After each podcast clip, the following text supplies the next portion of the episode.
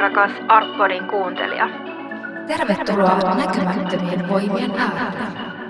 Tässä podcast-sarjassa äänen pääsee suomalaiset kuvataiteilijat ja taiteen tuntijat, jotka työskentelevät omalla tavallaan hengellisyyden eri osa-alueilla.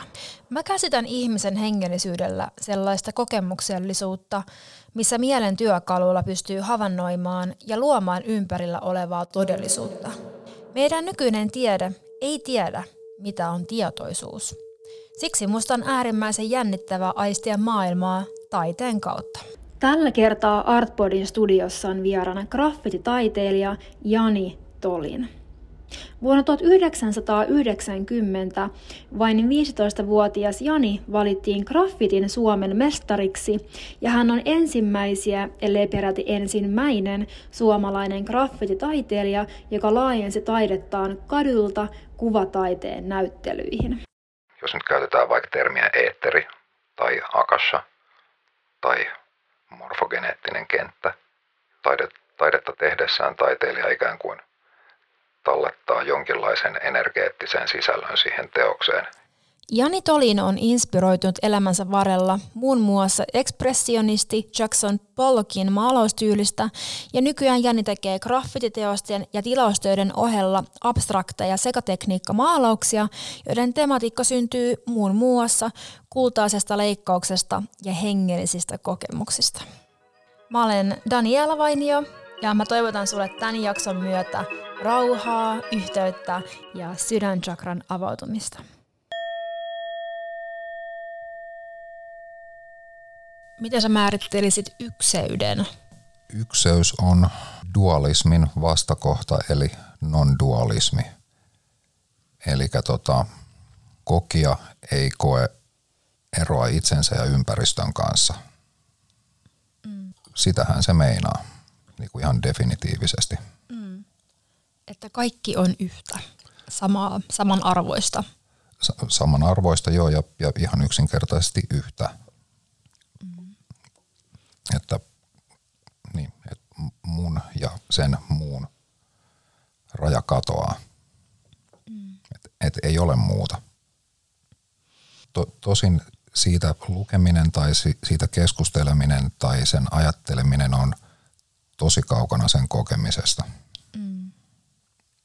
Kuten no, ihan kaikki muukin niin kuin lukeminen ja kokeminen, ne eroaa toisistaan paljon. Kyllä. Ja, ja tässä oikeastaan tullaakin niin kuin näiden monoteististen tai dogmaattisten uskontojen ja sitten taas alkuperäiskansojen luonnonuskontojen väliseen eroon, koska niin kuin alkuperäiskansat mieluummin kokee ihan itsessään pyhän yhteyden ja sitten taas dogmaattisissa uskonnoissa luetaan tai kuullaan jonkun toisen vastaavasta kokemuksesta. Mm. Koetko sä olevasi hengellinen ihminen? Koen. Tota, joskaan mä en koe olevani hengellinen ihminen ehkä niin kuin raamatullisessa tai kirkollisessa merkityksessä, mutta mut koen. Mä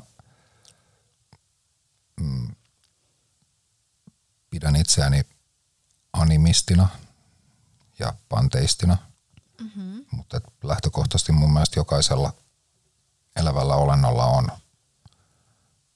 sielu tai henki. Ja tota, pyrin elämässäni kohtelemaan kaikkea elollista sen mukaisesti. Mm. Niin animismi eli sieluusko on käsitys, jonka mukaan kaikilla olioilla on sielu. Joo, ja panteismi taas on sitä, että usko, että kaikilla olioilla on yhteinen sielu. Mm. Tavallaan ne ei sulje toisiaan pois. Mm. Miten tämä näkyy ähm, vaikka arjessa? No, mä syön lihaa mahdollisimman vähän, mutta, tai mä oon ollut, mä oon ollut moni vuosi kasvissyöjä, mutta tota, seitsemisen vuotta sitten mä aloin syömään pikkasen lihaa syksyisin ja talvisin, koska se on näin pohjoisessa ainakin kiinalaisen lääketieteen näkökulmasta ihan fiksuu. Mm. Sen lisäksi, no mä en usko, että tämä välttämättä liittyy mun animismiin, ehkä enemmän vaan eläinrakkauteen, mutta mä todella tykkään pajata vieraita koiria niin kuin ka- kadulla, kulkuvälineissä ja ihan mistä tahansa. Mm. Ehkä jollain, jollain teoriatasolla mä pidän mahdollisena, että jos riittävän moni ihminen uskoo tämän sohvan tai tämän mikrofonin jonkin korkeampaan olemukseen, mm. niin eräänlaisina kanssaluojina me ihmiset pystytään rakentamaan jotain sen suuntaista. Tota, Mutta se nyt ei tietenkään ole ihan sama asia kuin niin sanottu Jumalan luoma sielu. Ja käytän Jumalan sanaa epäkristillisessä merkityksessä. Animistisessa todellisuuskäsityksessä ihminen on tasavertainen eläinten, kasvien ja luonnonvoimien kanssa. Taiteessa animismia kuvataan pääasiassa esihistoriallisten kansojen yhteydessä värikkäissä ja luontoa kuvailevissa teoksissa, veistoksissa, luolamaalauksissa ja rituaalimenoissa. Suomalaisessa kulttuurissa animismilla on pitkä historia, ja suomalaisessa muinaisessa maailmankuvassa kaikessa uskottiin olevan voimaa ja olentoja, joita kutsuttiin väeksi. Tämä näkyy suomalaisessa taiteessa läpi historian, mistä ehkä tunnetuin teos lienee Kalevala. Jos puhutaan vaikka Jumalasta, niin koetko että sulla on yhteyttä johonkin niin sanottuun korkeampaan tietoisuuteen tai johonkin syvään kollektiiviseen alitajuntaan tai sielukokemukseen? Mm, mulla on ollut sellaisia hetkiä ja tota, arjessa, ne ei, ar, arjessa niitä on välillä tietenkin niin kuin mä ymmärrän, mä ymmärrän samanaikaisesti, että tämä on vain yksi tulkinta ja jos mä ainoastaan uskoisin tuohon, niin, niin se olisi vähän hupsua. Mä luotan tieteeseen ja tiedostan asioiden myös sen laidan.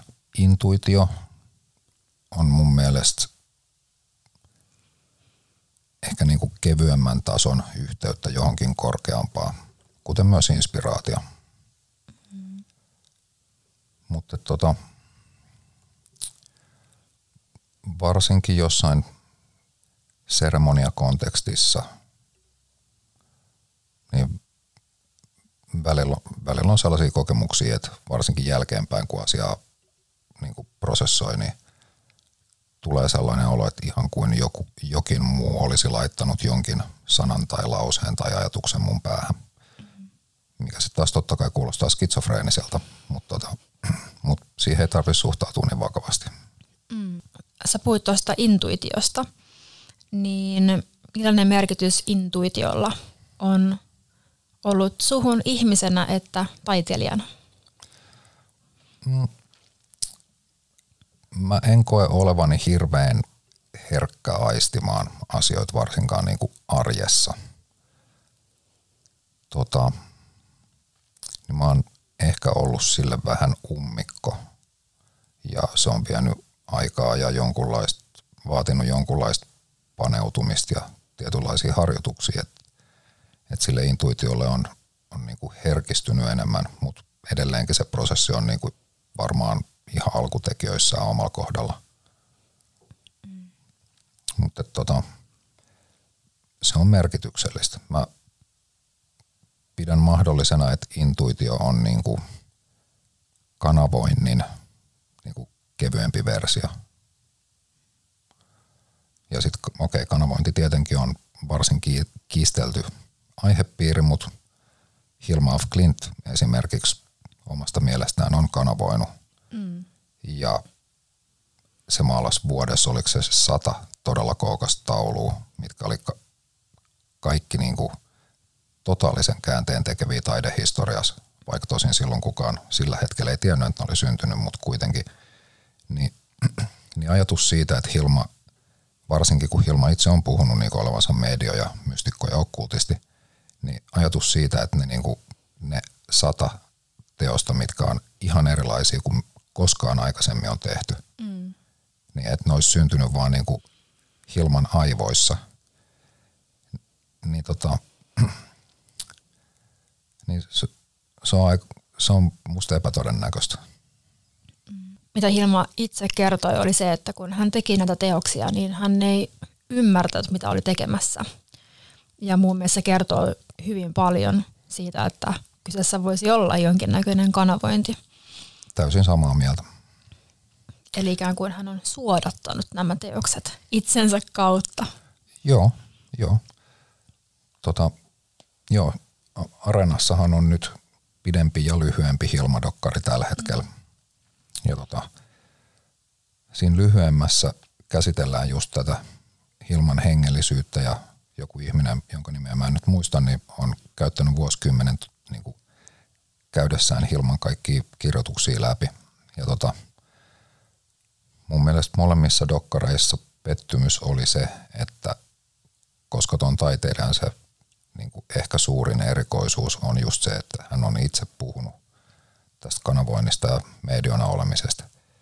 Ja sitten tehdään dokkari, jossa on lauma ihmisiä puhumassa, jotka eivät ole okkultisteja tai mystikkoja tai kanavoijia, niin silloin parhaimmillaankin ei voi syntyä muuta kuin ulkokulttuurista tulkintaa. Mm. Hilman asema taidehistoriassa niin kuin tuleekin tuoda esiin ja se koko taidehistoria pitäisi kirjoittaa uusiksi. Tota, siellä varmaankin esittäytyy juuri nämä patriarkaaliset rakenteet, joille niin kuin, olisi pikkuhiljaa hyvä alkaa tekemään jotain. Mutta tota, mut tosiaan joo, se, että se, että siihen niin kuin varsinaiseen asian ytimeen ei käyty ollenkaan, niin, niin se oli kyllä sääli. Varsinkin siinä lyhyemmässä dokkarissa, missä niin kuin oltiin enemmän aiheen ympärillä, niin oikeastaan ainoa asia, mitä osattiin kertoa siitä kanavoinnista, oli kanavoidun entiteetin lempinimi. Hmm. Mikä se muuten oli? De Höga tai joku siis suuret, muistaakseni. Miten sä tulkitset Hilma of Clintin teoksia? Ähm, ne kovasti vaikuttaa olevan jonkinlaisia kosmisia kaavioita.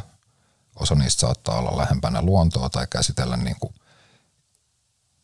elollisten asioiden polariteetteja, mm. mutta ne on ihan selkeästi kaavioita jostain näkymättömistä asioista. Mm. Ja, tota, ja sen takia niitä pitäisi, niin kuin, niiden tulkintaan ei riitä niin kuin se, että on käynyt taidekoulu. Mm. Se, se, ei vaan, niin kuin, se ei vaan riitä. Tota, joo, jotain, jotain kosmista niin kuin oikeasti olemassa olevaa, mihin meidän aistit ei yllä – niin jotain sellaista. Koetko sä olevasi niin sanottu hengellinen taiteilija? Ainakin enemmän kuin hengetön. Mun teoksis ei hirveän usein ole välttämättä sellaisia teemoja. Tota, aina, aina toisinaan ja tarkoitus on kyllä tehdä enemmänkin, mutta koska mulla on kuitenkin graffititausta ja niin kuin urbaanitaide on ollut se, minkä parissa mä oon kasvanut, niin, tota, niin kyllä tuollaiset ihan arkiset ja hyvin urbaanit teemat on toistaiseksi mun tuotannossa ollut enemmän esillä kuin, kuin henkiset tai shamanistiset teemat. Mm. Voiko taiteilija olla olematta henkinen? Hyvä kysymys. Tota, voi varmaan, mutta mut sitten tarvittaisiin just se rakkausmittari, millä voitaisiin arvioida sen niin kuin tämän kyseisen taiteilijan teoksen niin kuin todellista sisältöä. Et jos siinä ei ole sitä henkeä, niin sitten sit se niin kuin rakkausmittarin viisari ei varmaan kauheasti värähdä. Mm. Siis kyllähän ihan pelkkää estetiikkaa voi tehdä, mutta mut sitten se, että mitä tekijä niin kuin tavallaan sydämestään tallentaa siihen sen niin kuin pelkästään sen kuvan lisäksi. Ja tämä on nyt, nyt taas tietenkin varsin epätieteellinen näkökulma asiaan, mutta niin kuin mä uskon, että, että se on taiteessa tärkeää, ehkä jopa oleellista.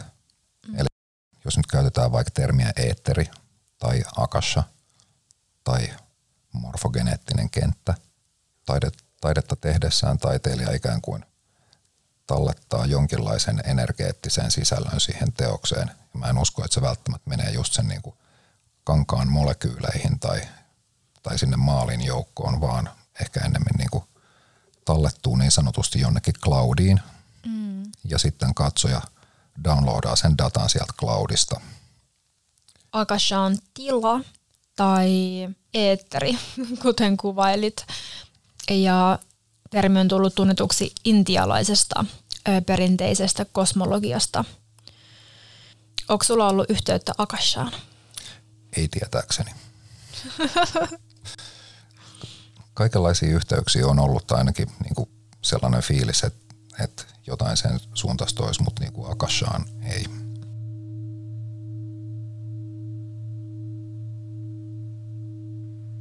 Ihmisen omaksuessa rituaalit syntyy myös rituaalitaide. Ensimmäiset taideteokset, luolamaalaukset, jotka shamani maalasi maapigmentin ja uhrieläimen veren sekoituksella osana lepyttelyriittiä, jotta metsästysonni ei kärsisi, olivat puhtaasti ritualistisia. Shamanit olivat näin ollen ihmiskunnan ensimmäisiä taiteilijoita. Taiteen synty ajoittuu kuoleman problematisoitumisen sekä abstraktiin ja käsitteellisen ajatusmaailman kehityksen alkuvaiheeseen.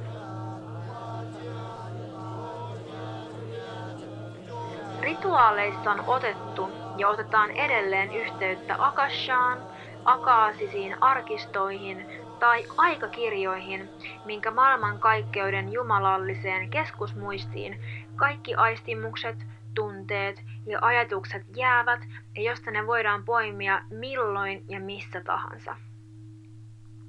Esoteerisessa filosofiassa tämä eetteri sisältää siis informaation jälkiä kaikista maailmankaikkeuden tapahtumista, joita poikkeuksellisen kehittyneet selvännäkijät tai maailman värähtelyille herkät persoonat, kuten mystiset taiteilijat, kykenevät tulkitsemaan. Joskus Akashan käsitteellä viitataan myös kollektiiviseen muistiin tai kollektiiviseen alitajuntaan.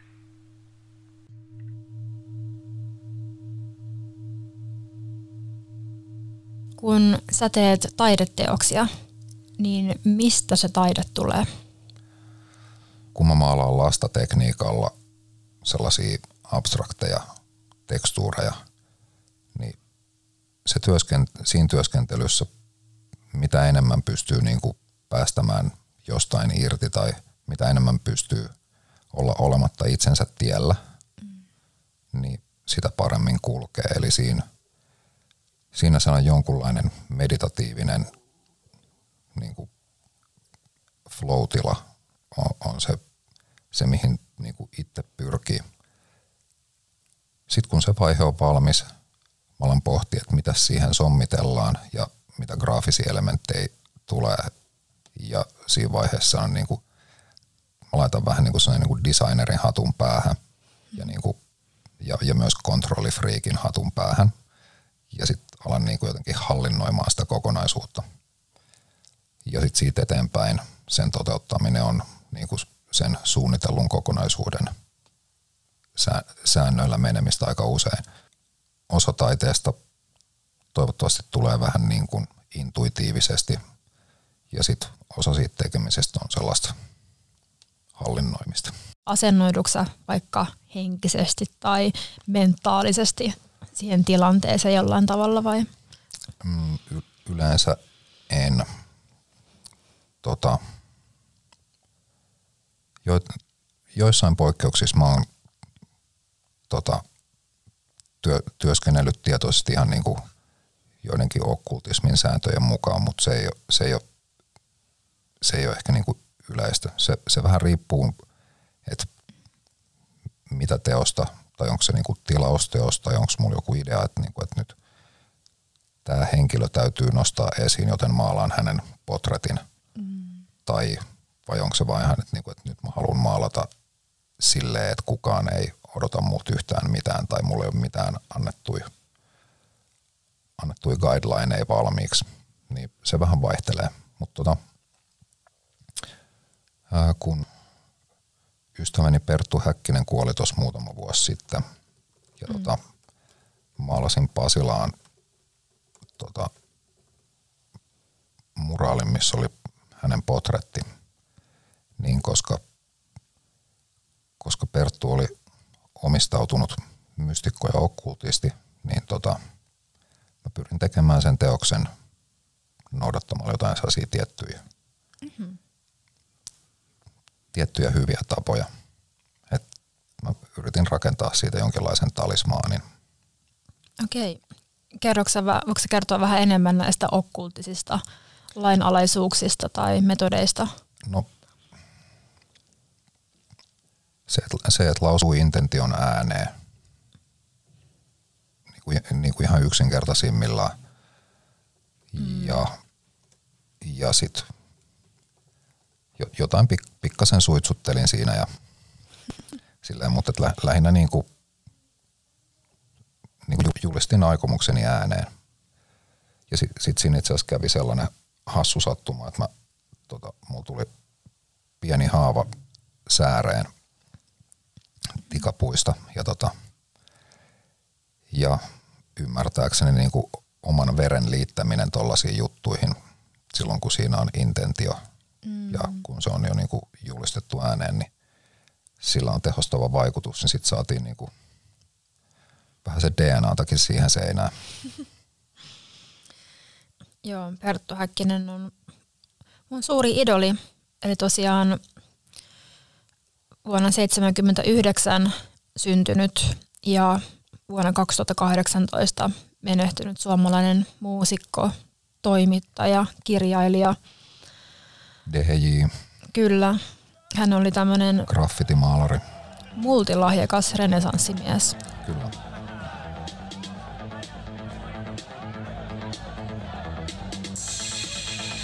Kuulet taustalla Perttu Häkkisen Imatran voima yhtyen viimeistä keikkaa, joka oli vain muutaman päivän ennen Pertun tapaturmaista polkupyöräonnettomuutta. Perttu pohti elämänsä aikana paljon hengellisiä, esoteerisia ja filosofisia kysymyksiä ja kirjoitti kuolemasta seuraavaa. Jos termodynamiikan ensimmäinen pääsääntö pitää kutinsa, muuttaa tietoisuuskin vain muotoaan. On siis tolkullista, joskin epäintuitiivista ajatella, ettei kuolemaa ole. Huomattomasti vaikeampaa onkin sitten ajatella, ettei syntymää ole.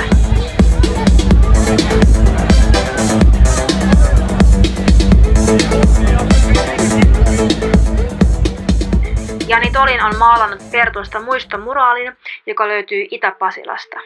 Vuonna 2016 Häkkinen twiittasi, että hänen kuolin ilmoituksessaan tulee kirjoittaa sanat Nauroi yksin pimeässä ja eli unelmissa. Nämä löytyvät muistomuraalin vierestä.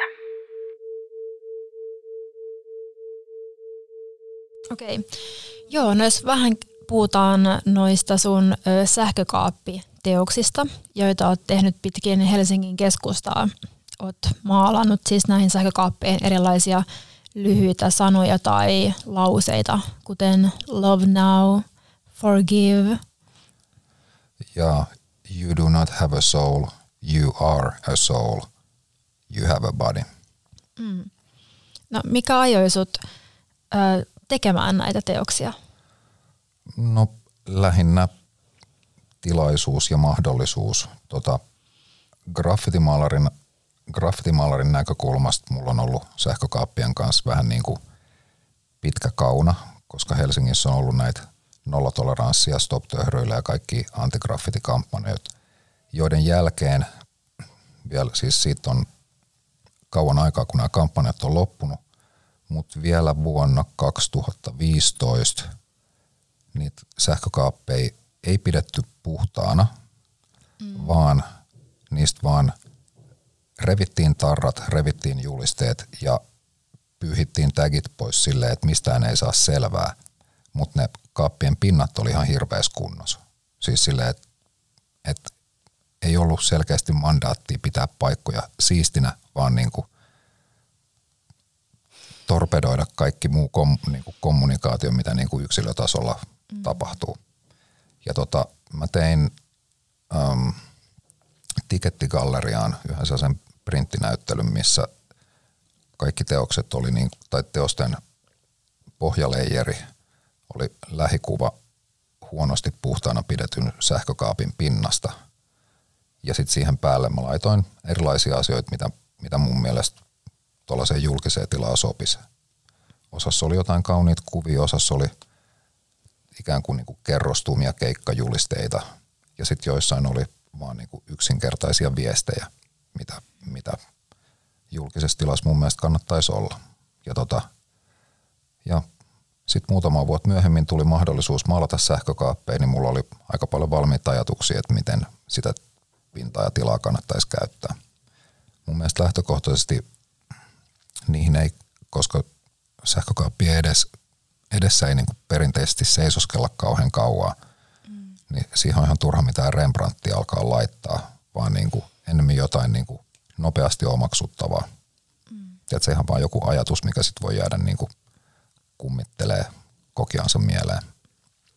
Niin sillä, sillä tulokulmalla on menty ja, tota, ja niin mä koen sen vähän niin kuin yhdyskuntapalveluna. Mulle tulee mieleen, että vaikka kyse tosiaan saattaa olla vain muutamasta sanasta, eli vaikuttaa niin kuin näennäisesti jollain tavalla yksinkertaiselta, mutta sitten kun noita tärkeitä sanoita, sanoja, vaikka kuin forgive, se tällä hetkellä löytyy tuosta Ataneumin kulmasta.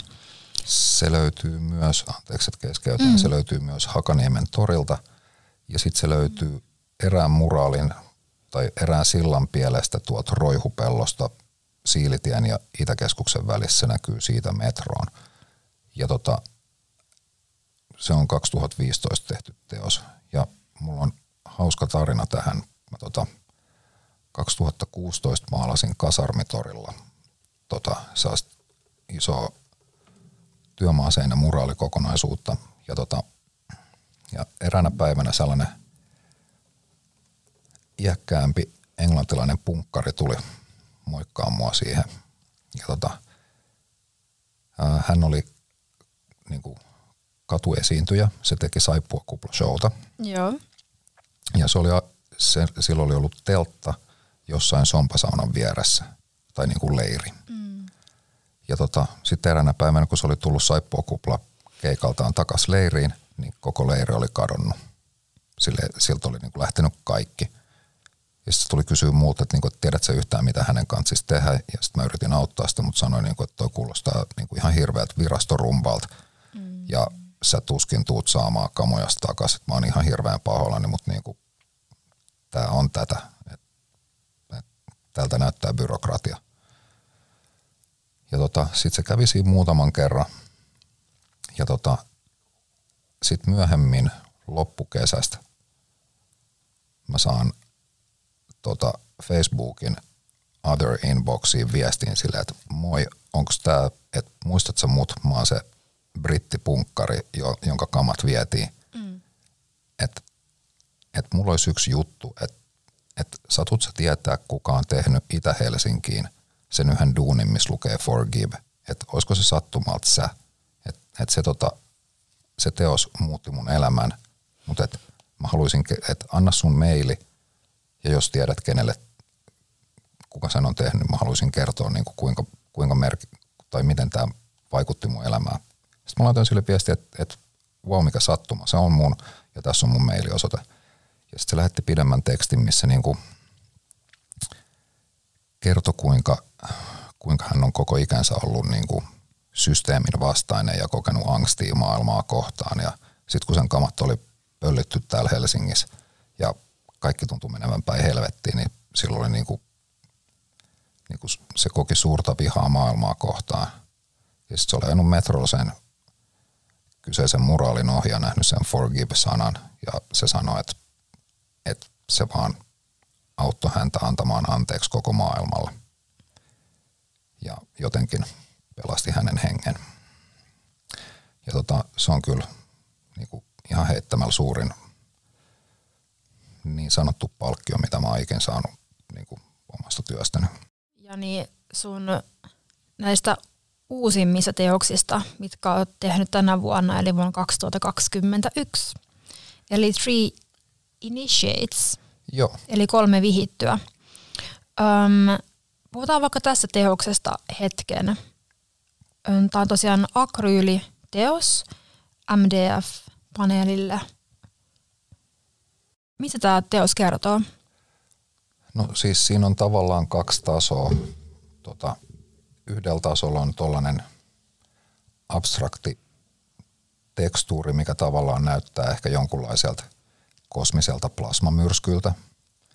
Ja sitten siinä päällä näkyy kaupungin valoja sillä, että se joko esittää ristikuvaa tai sitten se esittää yhdenlaista näkökulmaa tuohon tohon kaupunkimaisemaan, mutta näkijä näkee sen kaupunkimaiseman lisäksi jonkun eteerisemmän ulottuvuuden, mm-hmm. mitä toi plasmamyrsky tavallaan edustaa. Ja sitten jossain siellä kaukaisuudessa nousee kolme valopylvästä taivaaseen. Ja tota, ne kolme valopylvästä esittää kolmea henkilöä, joilla valaistumisprosessi tai Merkaba-aktivaatio on käynnissä. Ja, ja nämä valopylväät luultavasti näkyy vain niiden linssien läpi, joka näkee näitä, näitä muitakin rinnakkaisia ulottuvuuksia, kuten sen plasmamyrskyn. Mm. Kerroksä vähän lisää tuosta Merkaban, Merkaban aktivaatiosta? Mä tiedän siitä itse hyvin vähän, tota, mutta Merkaba on ikään kuin, niin kuin sydänkenttä, mm-hmm. joka jonkunlaisilla erittäin salaisilla harjoituksilla voidaan aktivoida. Ja sitten kun tämä tapahtuu, niin ainakin kertomuksen mukaan sen hen- henkilön energeettinen tai henkinen kapasiteetti 15 000 kertaistuu. Mm-hmm. Tota, ja sitten sillä tasolla, kun operoidaan, niin pitäisi alkaa niin kuin käsillä parantaminen ja selvän näkeminen olla niin kuin vähän arkisempaa. Tämä liittyy ensimmäisiin tällaisiin juutalaisiin mystisiin oppeihin. Joo, joo se saattaa olla sieltä päin. Mm. No millaista muuta symboliikkaa sä oot käyttänyt tässä sun uudessa teoksessa? Symboliikkaa siinä ei varsinaisesti ole, mutta mä oon erittäin kurinalaisesti käyttänyt kultaista leikkausta siinä sommittelussa, joka mulla itse asiassa esiintyy, niin kuin, jos ei kaikissa, niin lähes kaikissa töissä jollain tavalla. Et jos yleensä, jos taulussa on vaikka joku hahmo tai jos mä oon tehnyt potretin, niin luultavasti ainakin toinen silmä tai molemmat silmät on kultaisissa leikkauspisteissä. Tota, se on, kuten varmasti moni tietää, niin se on luonnossa esiintyvä matematiikka ja se tuntuu olevan niin kuin, tavallaan niin kuin maailman harmonisin suhdanne. Kultainen leikkaus on sommittelun perussääntöjä ja se esiintyy luonnossa Fibonacci-luvun lailla lähes jokaisessa orgaanisessa asiassa ihmisen kasvojen mittasuhteista kukkien terälehtien muodostumiseen. Kultainen leikkaus tunnetaan myös sanoilla kultainen osuus tai jumalallinen osuus. 1500-luvun alussa italialainen matemaatikko Luca Pacioli kirjoitti Jumalan tavoin jumalallinen osuus on aina samanlainen kuin itse. Pacioli opetti firenzeläistä taiteilijaa Leonardo da Vincia laskemaan matemaattisesti mittasuhteet, ja da Vinci käyttikin kultaista leikkausta teosten suunnittelussa, mikä näkyy teoksissa, kuten Viimeinen ehtoollinen, Michelangelon Aadamin luominen Sixtuksen kappelissa ja tietenkin legendaarisessa Mona Lisassa. Nykyäänkin kultaista leikkausta käytetään jatkuvasti ja sitä on nähty taiteessa Salvador Dalista Pihent Mondrialin teoksiin. Jopa Applen omenalogo on suunniteltu kultaisen leikkauksen mukaan.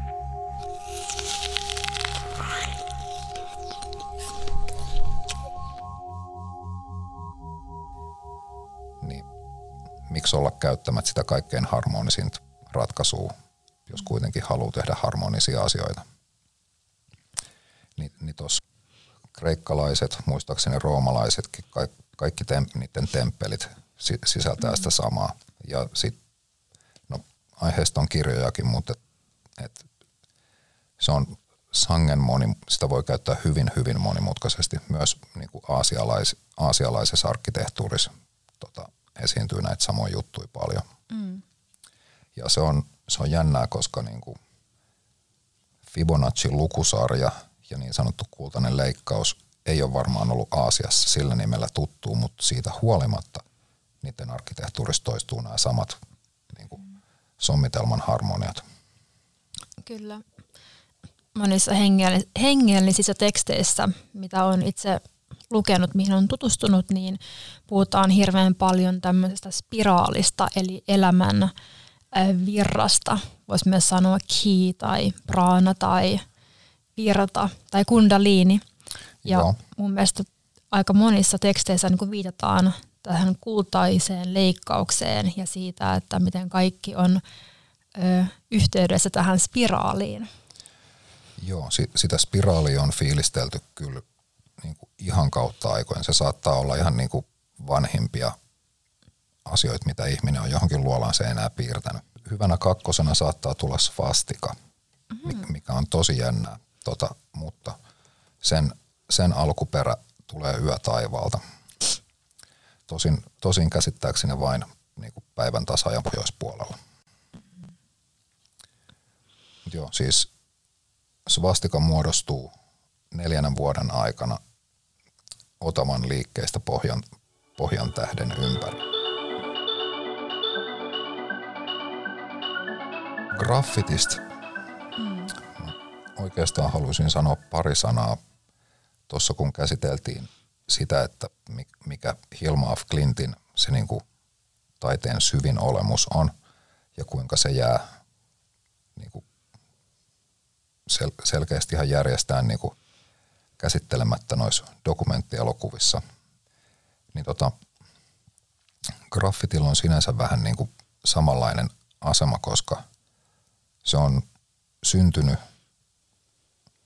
70-luvun alussa teini-ikäisten, teini-ikäisten vähäosaisten ihmisten luomana, täysin instituutio vapaana, mikä mikä on jo niin kuin minkä tahansa taidesuuntauksen niin kuin synty, synnyin kuvioksi aika ainutlaatuinen juttu, että se on oikeasti niin kuin lasten keksimä asia. Ja että siinä ei ollut yhtään opettajaa tai valmentajaa tai rehtoria tai niin kuin mitään iäkkäämpää auktoriteettia. No se, se oli syy, minkä takia siihen itse, itse lapsena rakastui. Mutta sen lisäksi, mikä tekee siitä vielä lisää merkittävän, on se, että nyt neljän tai melkein 50 vuoden aikana graffiti on tyylillisesti kehittynyt mielettömän moninaiseksi sille, että graffitin sisältö löytyy niin kuin postmodernismi, neoklassismi, naivismi, brutalismi, impressionismi, ekspressionismi. Mm. Sieltä löytyy niin kuin periaatteessa ihan kaikki suuntaukset, ja ne on edelleenkin kehittynyt täysin instituution vapaasti niin kuin harrastajiensa myötä. Ja tota, mun mielestä pelkästään noilla, noilla krediteillä graffiti on ainakin 100 ellei 200 vuoteen niin kuin merkittävin kuvataiteen suuntaus. Mm. Mutta sitten taas akatemialle ei ole minkäänlaista tartuntapintaa graffitiin, eikä silloin ollut myöskään minkäänlaista kiinnostusta siihen näinä vuosikymmeninä. Ja musta on tuntunut aika pitkään, että niinku, et, no eh, ehkä nämä instituutiot ei ole havahtunut siihen, että a, itse asiassa toi taidesuuntaus on merkittävä, ehkä, ehkä jopa kaikkien aikojen merkittävin, mutta tota, ja varsinkin jos ne on havahtunut siihen, niin sitten syy, minkä takia graffitia ei ole pyritty ymmärtämään yhtään sen paremmin, on luultavasti kaikessa inhimillisyydessään se, että ne ihmiset, jotka on taideinstituutioissa päättävillä jakkaroilla, niin ne on saanut tietynlaisen koulutuksen akatemiassa ja mikään koulutus akatemiasta ei avaa sulle graffitiin.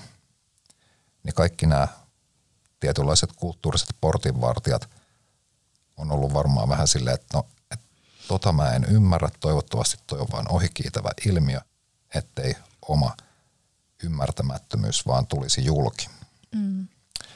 Ja tota, niin, niin toi, toi kulttuuri, tai tämä niinku virallinen kulttuurikenttä on autuan ymmärtämätön koko ilmiöstä.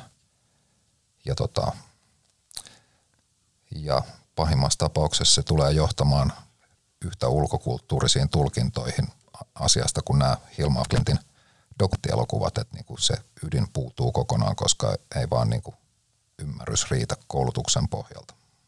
Aiotko sä, Jani, jatkaa tällaisella hengen kasvun tiellä? Varmasti. Mä oon nuorena ollut huomattavasti itsekeskeisempi ja musta on ollut enemmän narsistisia piirteitä kuin, kuin tänään. On niitä varmasti edelleenkin jonkun verran, mutta et, et ilman, ilman tota shamanistisen polun valintaa, niin tota moni asia olisi varmaan hyvin, hyvin erilaista. Ja tota, mä pidän itsestäni tällaisena, tällaisena enemmän. Mm. Ja tuleeko tämä näkymään sun seuraavissa taideteoksissa? No niin, niin kauan kun mä oon maalannut tauluja, niin mä oon pyrkinyt maalaa valoa. Jos katsoo valtaosaa mun vaikka potreteista, niin mä en maalaa hahmon varjoja, vaan mä maalaan pelkästään valot. Mm-hmm. Niin mulla on ihan sellainen niin kuin ideologinenkin tulokulma, että mä niin kuin haluan tehdä positiivisia niin kuin sydäntä tai sielua koskettavia teoksia. Sellainen niin kuin tus, tuskan tallentaminen niin ei ole, ei ole mun mielestä niin kuin, siis totta kai darkkeja asioita saa käsitellä ja tuleekin käsitellä myös niin kuin jungilaisittain varjo tulee tiedostaa, mutta mut se on eri asia kuin, niin kuin tehdä omasta tuskastaan terapiataidetta ja sitten niinku viedä se jonkun ihmisen kodin seinälle. Se ei, se ei vaan ole niinku moraalisesti oikein. Kiitos sulle Jani tosi paljon, että sä kävit täällä. Kiitos Daniela. Mitä mieltä sä oot? Onko sulla ollut yhteyksiä Akasisin arkistoihin? Tuu meidän Instagramiin at artbody ja laita viestiä. Ensi kertaan!